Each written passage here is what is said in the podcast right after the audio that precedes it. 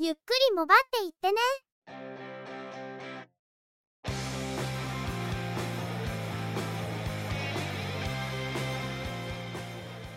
この番組は、モバイル通信に関する技術や、業界動向に関するニュース、IT ガジェットに関する情報などを中心に取り上げています。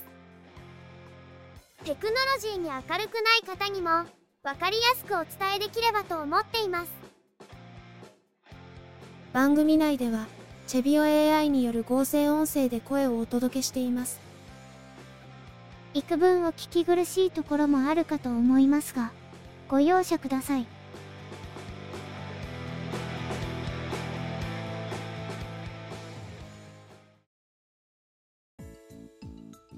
それでは今回のゆくもば、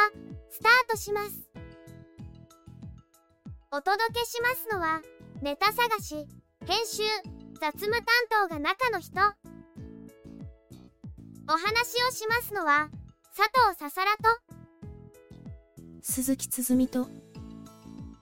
いやです。ゆくもば、第458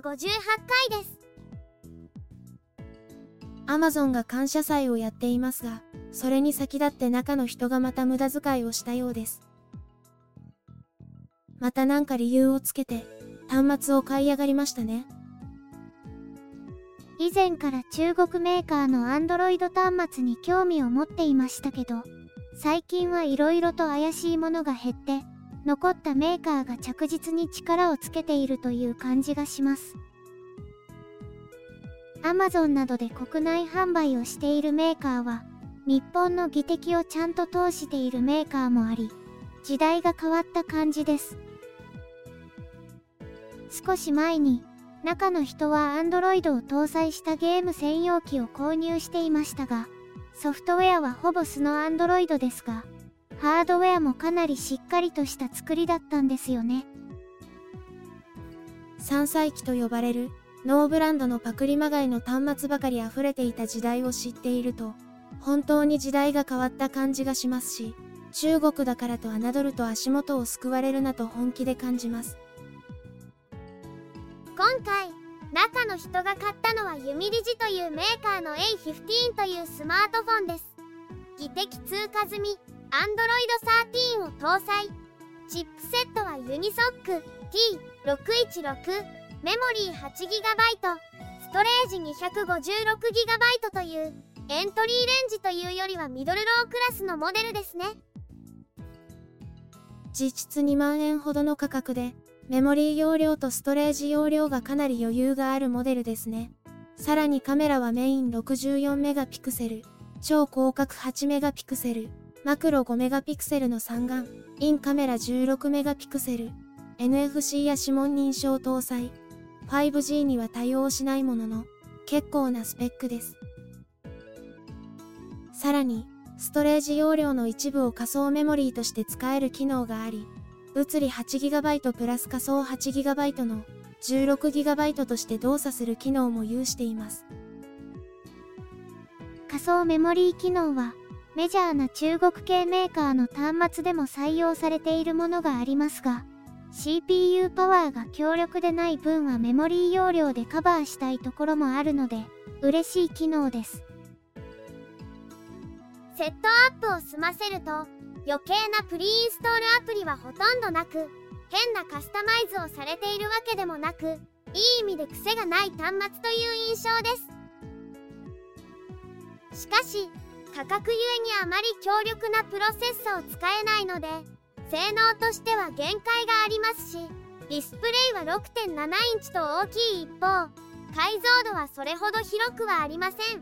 スピーカーもモノラルスピーカーなのでそこは値段相応という感じではあります逆によくこの価格でこのレベルにまとめたなという感じもするのでいろいろと考えさせられたんですが低価格でストレスがたまらない程度の性能の端末が欲しいという場合にはいい選択なのかもしれないなと思いました。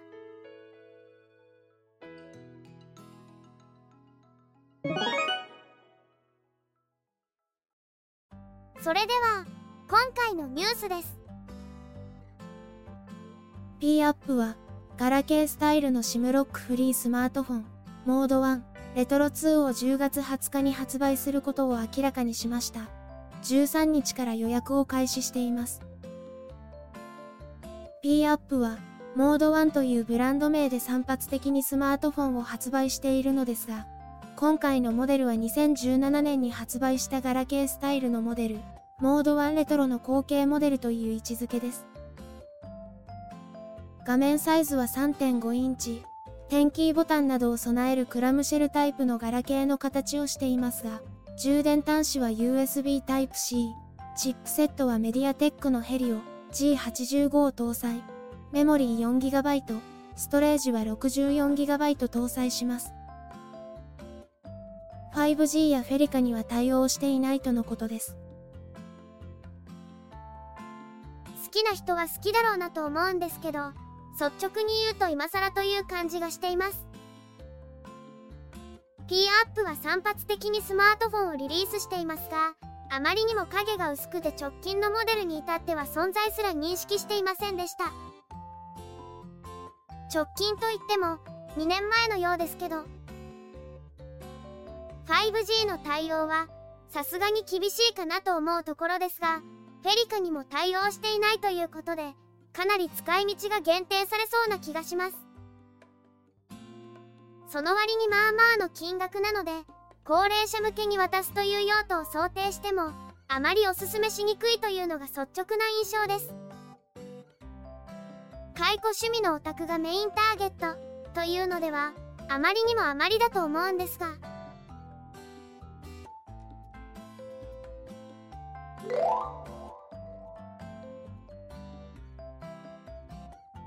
NTT ドコモは、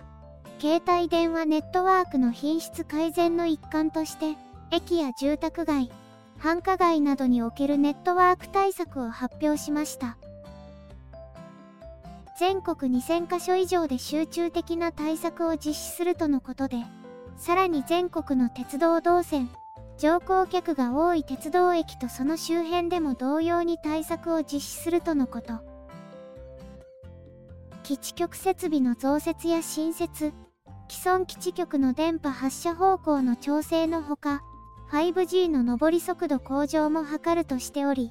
ドコモでは対策後の品質の目安として、HD 画質相当の動画視聴が安定してできることとしています。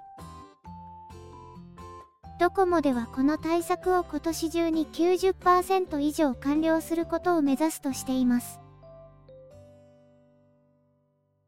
今年の夏には対策するとのことだったドコモの通信品質ですが、相変わらず都市部では時間帯によって品質が極端に悪化することが続いています。ドコモの予測を上回って、アフターコロナの人流回復が続いているということでしょう。最近はインバウンドも回復してきているので、その流れに拍車がかかっているのかもしれません。追加的な対策を行うことで、年内にはこの状況を打開したいということのようですが、あと2ヶ月で設備の増強がどこまで追いつくんでしょうか。ちょっと心配です。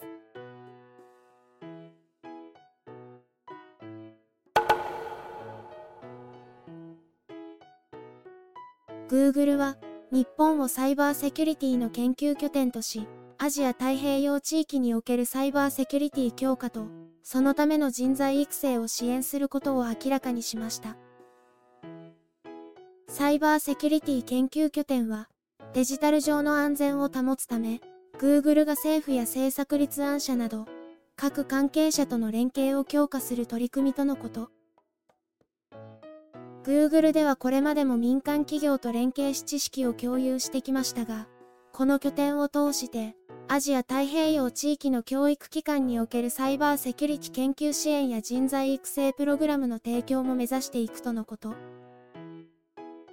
また、Google はサイバーセキュリティプロフェッショナル認定証の日本語版の提供を開始しました。Google のプロフェッショナル認定証は、デジタル人材育成のための Google の認定資格プログラムで、受講者の経歴や学問は不問で、オンラインで受講することができます。サイバーセキュリティプロフェッショナルのプログラムでは、サイバーセキュリティに関する一般的なリスクを特定したり軽減したりするための方法を学ぶことができるとのこと。受講料は月額49ドルで、最短6ヶ月での認定証の取得が可能とのことですが、日本リスキリングコンソーシアムの新規会員登録を行った先着2万名に、無料でプログラムを提供するとのことです。近年大規模なサイバー犯罪事案が国内でも増えてきていますが、こういう取り組みが行われるのは率直に歓迎したいですね。サイバーセキュリティプロフェッショナル認定証の日本語版の提供も始まったとのことで、資格取得の選択肢としても気になります。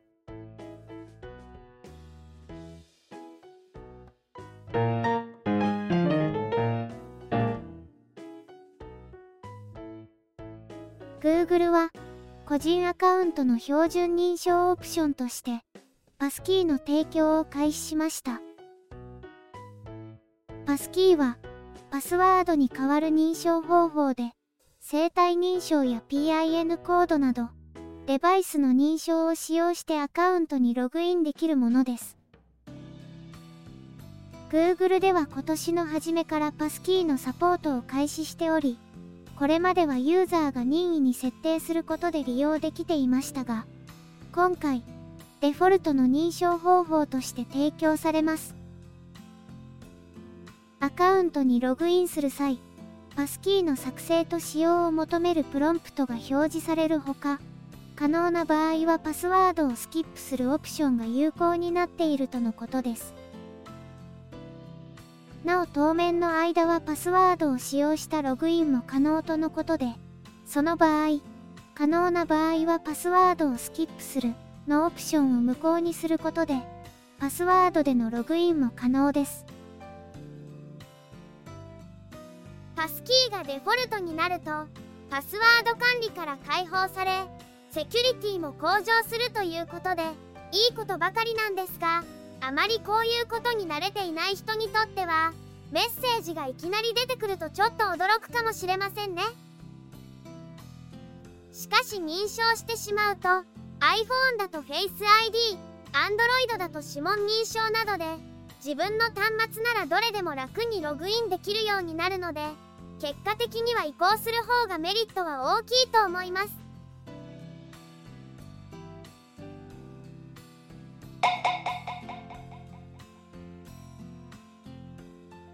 NTT ドコモは2台目の機器とデータ通信容量をシェアできるオプションデータプラスのペア回線にアハモを追加しました。データプラスは契約している回線のデータ通信容量を2台目の機器と共有できる料金プランで単体での契約が行えないオプション的なプランです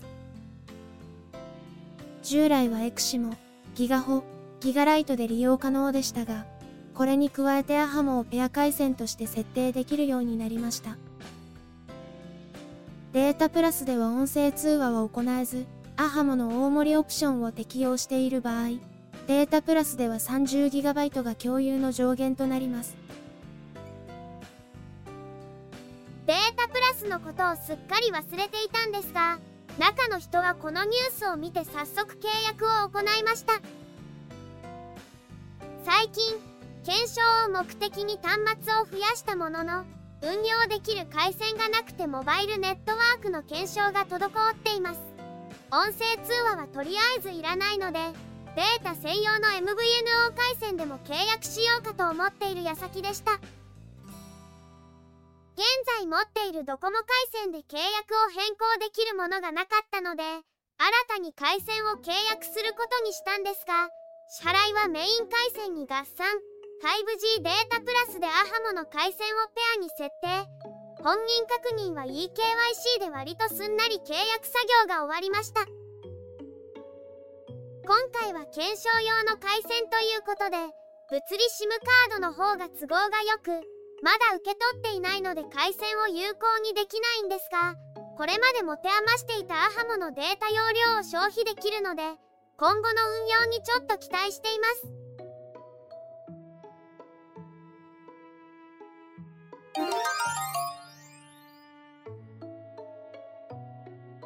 KDDI と沖縄セルラーは 5G 対応の Android タブレット。サムスンの Galaxy Tab S9FE プラス。5G を10月12日から予約開始。10月19日に au で発売することを明らかにしました。前回のニュースでご紹介した Galaxy Tab S9FE S9FE プラスが国内にも投入されることが決定し S9FE の Wi-Fi モデルはサムスンの直販。S9 プラス FE の 5G 対応モデルが au での販売となったようです。国内で投入された Galaxy Tab としては初の 5G 対応。リフレッシュレート 90Hz 対応の12.4インチディスプレイを搭載し IP68 相当の防水防塵性能も備えます。キャンペーンとして10月中に購入したユーザーには純正のスリムキーボードカバーをプレゼント。購入後、11月3日までにサムスンメンバーズアプリでクーポンを取得することで、カバーを無料でもらうことができるとのことです。前回ご紹介したサムスンのファンエディションシリーズですが早速タブレット製品が国内投入されることが発表されています。5G モデルは au での取り扱いとのこと。個人向けに販売されるモデルとしては初めて 5G に対応されるモデルが販売されるようです。au の機種代金は10万5800円とのことで思っていた以上に安いと思いました。ギャラクシータブ S9FE も7万円を切っているようで以前購入して使用しているギャラクシータブ S6 ライトを買うのは早まったかもしれないと少し後悔してしまいました。せっかくなのでギャラクシー S23FE も国内で販売してほしいですね。10万円を切るのは難しいんでしょうがそれでもギャラクシーとしてはかなり安価なモデルになるでしょうから手を出しやすいというユーザーは多いのではと思うんですが。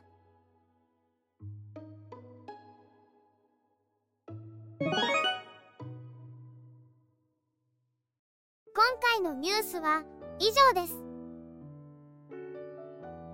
10月15日は JRA 牝馬クラシックの最終戦秋華賞が開催されました。桜花賞、牝馬優春、オークスを連勝し、牝馬2冠のリバティアイランドが、史上7頭目、デアリングタクト以来の牝馬3冠なるかという大注目のレースです。そのデアリングタクトですが、先日軽靭体炎の再発ということで、現役引退が発表されました。今後は繁殖牝馬として、次世代の養育という大事な仕事に就くことになります。2020年のジャパンカップは、2019年の三冠牝馬アーモンドアイ、2020年クラシック三冠馬コントレイル、同無敗三冠牝馬デアリングタクトの伝説的な激闘が繰り広げられました。お笑い芸人、ナイツの土屋さんがその模様を絵に描いて、先日話題になってました。デアリングタクトが引退したことで、この時並び立った三冠馬たちは全て引退となりましたが、最後に残った三冠牝馬と新たな三冠牝馬が戦う姿はついに見られないことになりましたね。この編集時点では、まだ発送前なので、リバティアイランドが三冠牝馬になってないんですけど。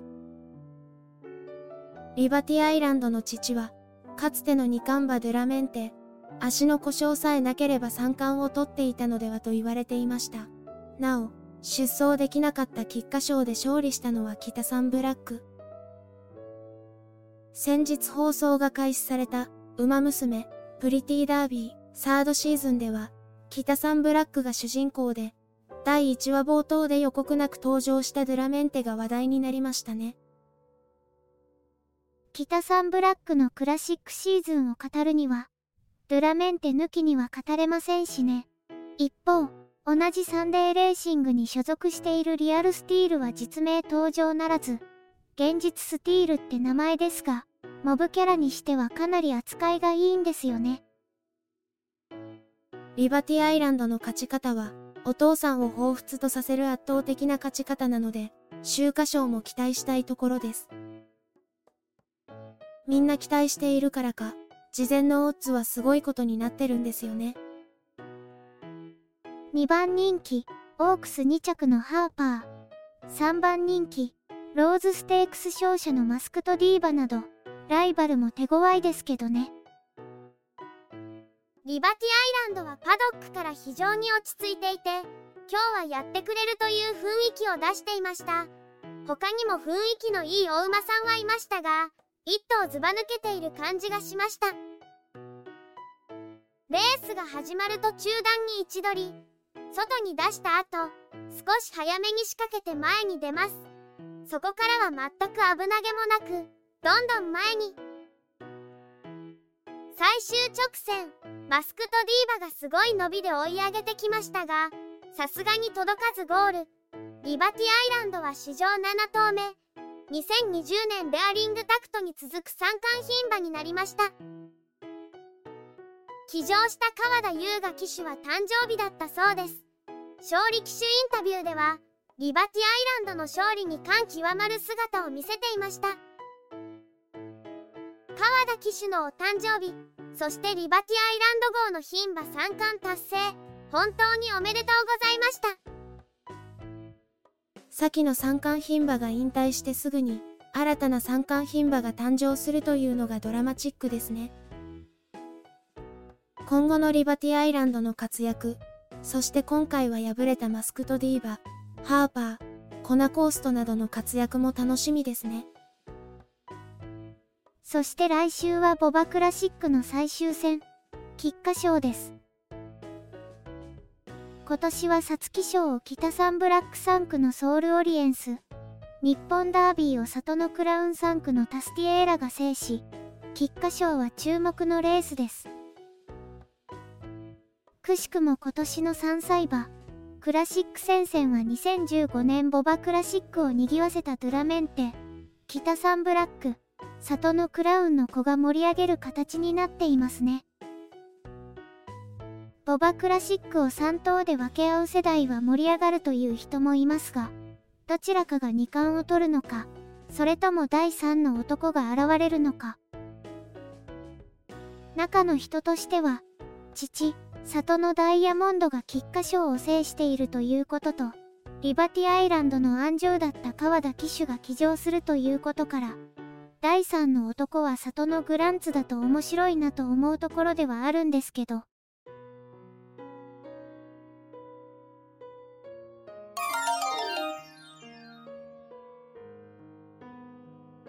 今週のゆくもばは、そろそろおしまいです。この番組は Apple Podcast のほか Google Podcast、Spotify で配信を行っています。お聞きいただいている皆様とのコミュニケーションを目的として Discord サーバを運用しています。ご興味ありましたらぜひご参加いただければ幸いです。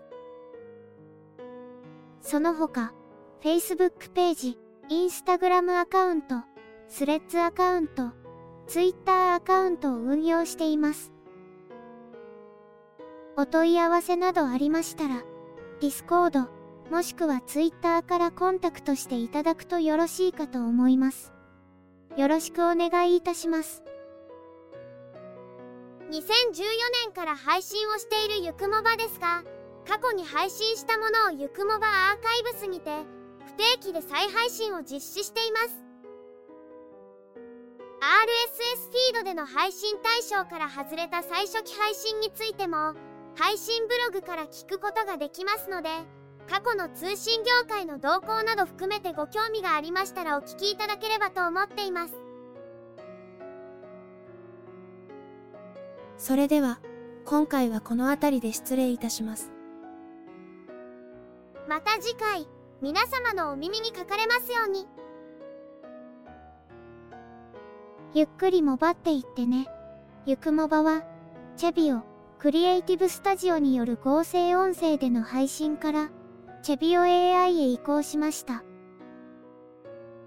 番組作成にかかる情報収集、編集、その他雑務一切の担当は中の一言ハイマウントアートワークなどグラフィック作成は中川鷹山お話をしましたのは佐藤ささらと鈴木つづみと、イヤでした。